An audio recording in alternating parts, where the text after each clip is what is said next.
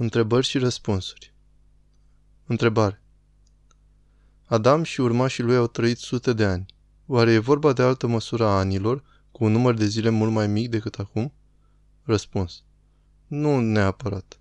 E vorba de faptul că păcatul nu era atât de adânc intrat în firea umană și deci oamenii trăiau mai mult.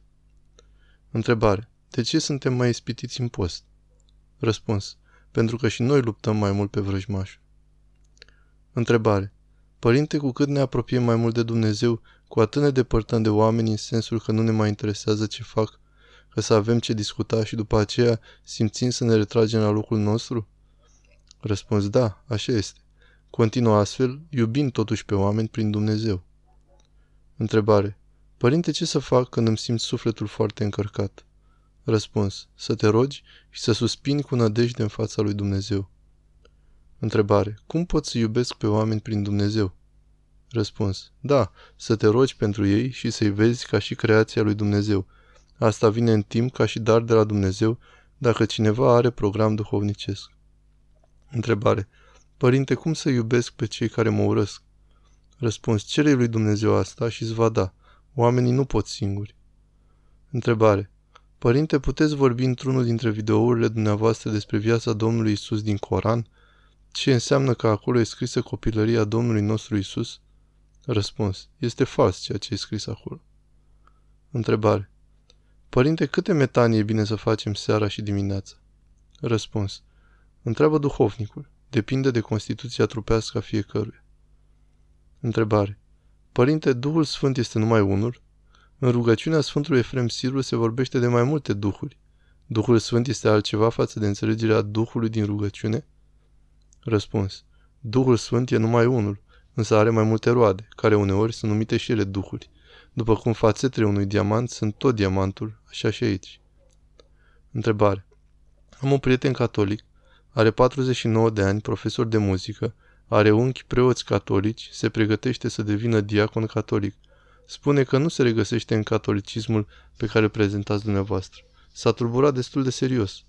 I-am spus că viziunea legalistă asupra sacrificiului cristic este inspirată din scrierile fericitului Augustin și o viziune inspirată de dreptul roman.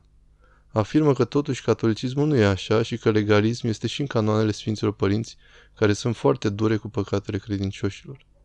Răspuns. Toată teologia catolică se bazează pe fericitul Augustin, Toma d'Aquino și Anselm de Canterbury și cei asemenea lor. Legalismul este coloana vertebrală a catolicismului vreme de secole, ajungând la paroxism cel puțin prin indulgențe, automatismul purgatoriului și mai ales inchiziția și infailibilitatea papală. Să nu uităm că au fost războaie armate de zeci de ani între catolici și protestanți, de exemplu hugenoți, din cauza legalismului și dorinței de putere. Pe alt plan, prietenul tău nu înțelege ce sunt, când și mai ales cum se aplică canoanele Sfinților Părinți nu are experiența și exact asta este marea drama catolicilor. Cu mult drag o spun. Un exemplu concret din zilele noastre, articol din Wikipedia, Magdalene Laundries in Ireland. Întrebare. Părinte, dacă eu îi zic lui Dumnezeu că îl iubesc, deși nu simt, eu îi sunt recunoscătoare și îi mulțumesc pentru tot, dar nu cunosc sentimentul de iubire pentru Dumnezeu, deși îmi doresc mult. Greșesc? Răspuns. Nu greșești. Simțirea vine în timp. Întrebare. Cum trebuie să interacționeze tinerii ortodoxi la expunerea multireligioasă în familie sau pe plan comunitar? Răspuns. Să se concentreze pe viața lor duhovnicească și să nu facă compromisuri în credință. Să fie iubitor față de oameni, însă nu, să nu se compromită în credință. Întrebare. Care este conștiința de pocăință autentică? Răspuns. Atunci când simțim inima zdrobită și părere de rău pentru păcate în fața iubirii lui Dumnezeu.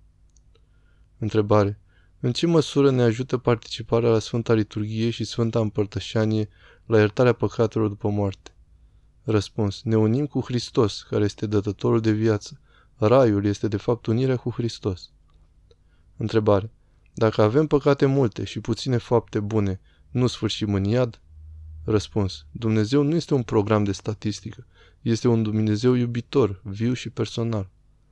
Întrebare. Părinte, când știu că Duhul Sfânt este cu mine și când nu este? Răspuns. După efecte, roade. Întrebare. Maica Domnului are putere de a ne mântui? Răspuns. Da, însă nu prin sineși. Nu e Dumnezeu. Ne mântuie prin rugăciunile ei care sunt totdeauna ascultate. Întrebare. Părinte, ce să fac când am o stare de supărare dusă la extrem, când nici de rugat nu mă pot ruga, nu mă pot concentra cu o durere extremă de cap? Răspuns.